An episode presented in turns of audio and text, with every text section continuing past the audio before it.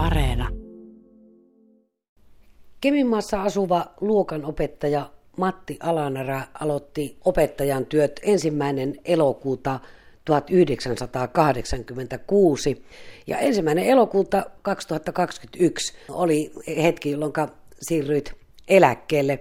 35 vuotta opettajan työtä antaa aikamoisen perspektiivin siihen, mitä koulumaailmassa on tapahtunut, minkälainen 35 vuoden kokemuksen perusteella on koulumaailman tilanne.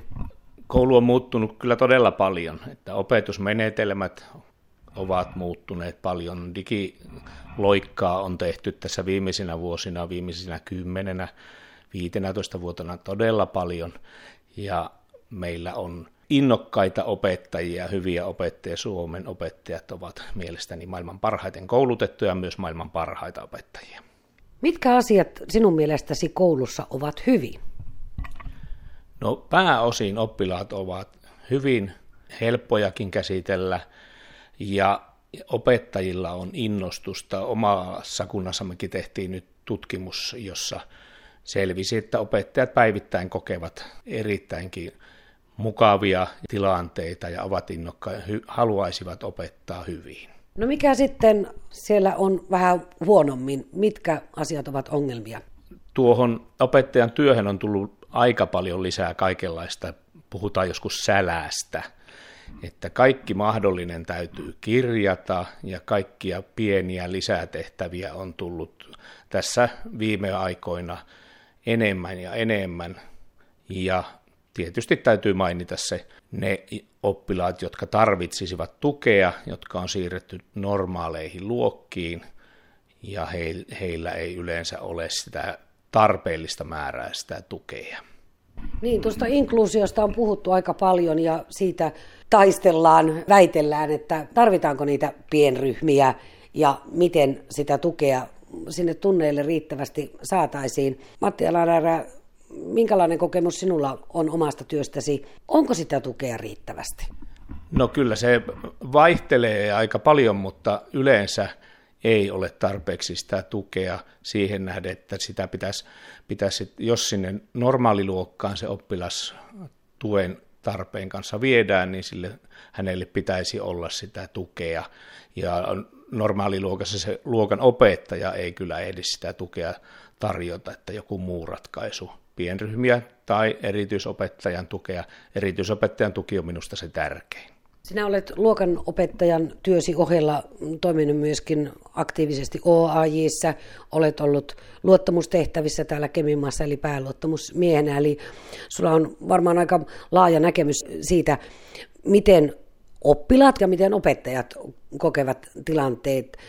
Uupumuksen pelosta on puhuttu viime aikoina aika paljon, että opettajat uupuvat tämän lastin alla. Joo, kyllä se jatkuva uudistaminen, eli opetussuunnitelmat uudistuvat.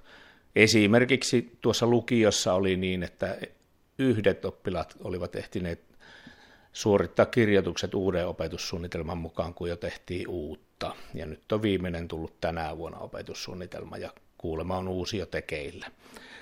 Että nämä jatkuvat uudistukset ovat kyllä ongelma ja se myös, että opettajia, jotka ovat tämän alan asiantuntijoita, ei kuunnella tarpeeksi.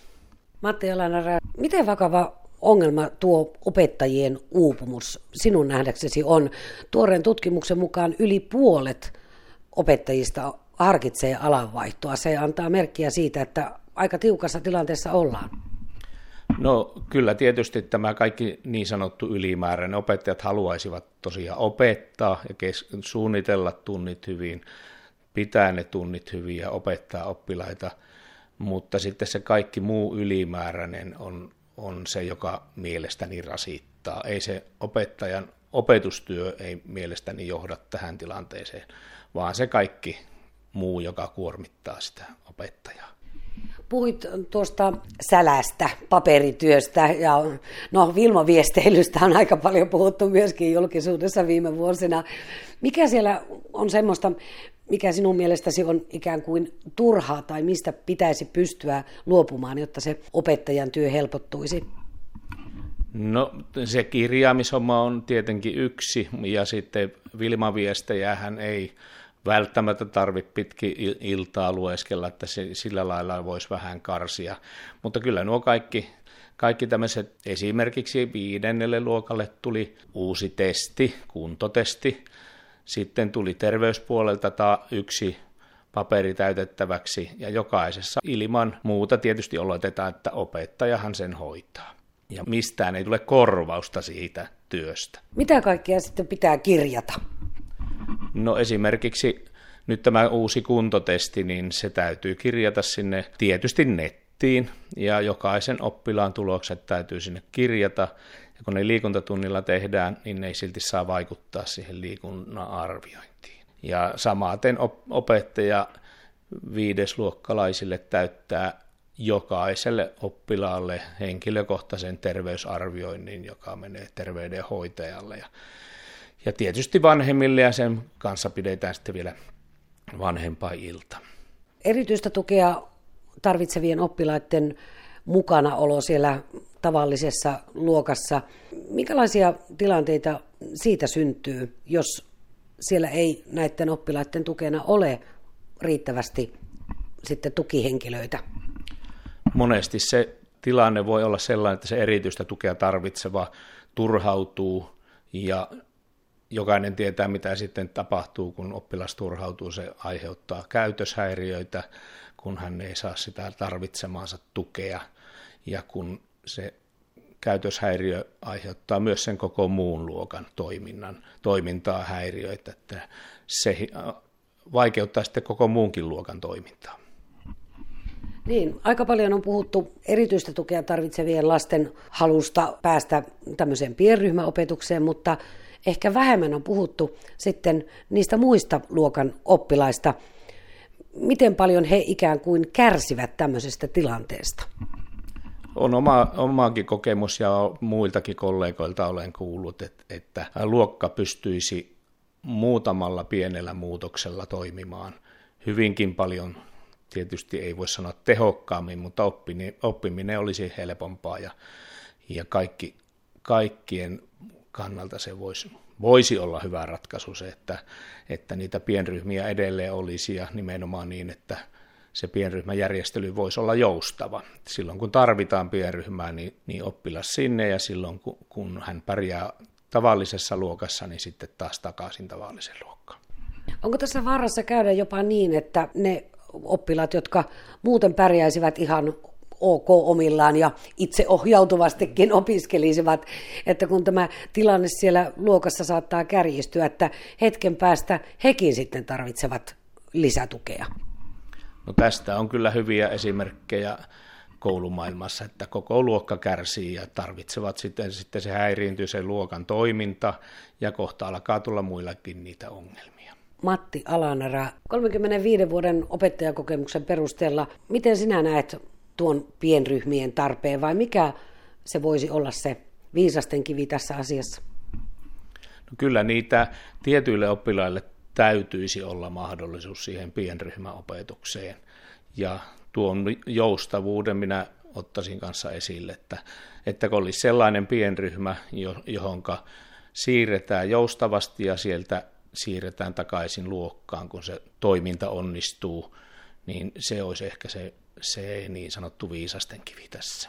Miten paljon sinä koet, että niin sanotusti oppilasaines on muuttunut tässä 35 vuoden aikana? Puhutaan esimerkiksi digitalisaation vaikutuksista, kännyköistä, pelaamisesta ja sen semmoisista. Miten se on näkynyt esimerkiksi sinun työssäsi? Selvillä ohjeilla ja tämmöisillä kyllä pärjää siinä asiassa. En näe sitä digitalisaatiota oppilaittenkaan kannalta pelkästään huonona asiana, mutta tietysti kotona, jos ei niitä rajoja aseteta, niin sitten siitä tulee se ongelma. Koulussa kyllä pärjätään niiden laitteiden kanssa ja opitaan niistä koko ajan lisää.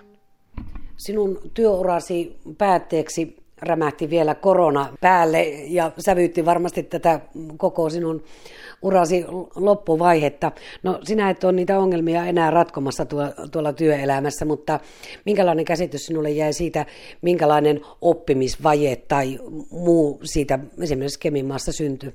Kyllä, siitä on jonkun verran, jonkun verran syntynyt. Toki täytyy todeta, että, että osa oppilaista tai suurin osa onnistui todella hyvin etäopetuksessa, mutta, mutta eivät kaikki. Ja se on vähän vaikea asia sillä lailla, että miten ne nyt sitten jälki, jälkikäteen pystytään korjaamaan. Tukea tarjotaan ja valtiokinhan on siihen rahaa ohjannut.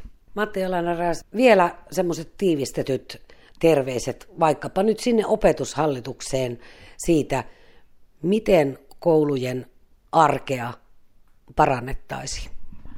No tiivistetysti niin opettajat ovat erittäin päteviä, kun he saavat opettaa ja sitä muuta, muuta ylimääräistä pyrittäisiin karsimaan, niin siinä olisi se jaksamisen ydin mielestäni.